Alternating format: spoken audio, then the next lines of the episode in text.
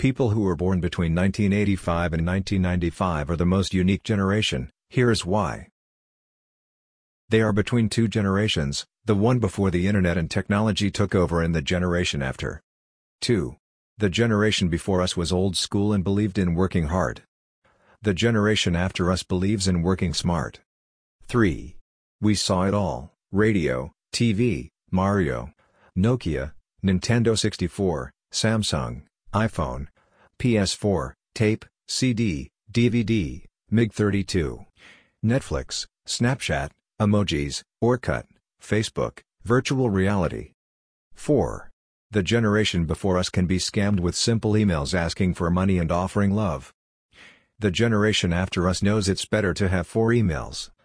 One for serious stuff, social media, financial transaction, and one for experiments for things you don't trust.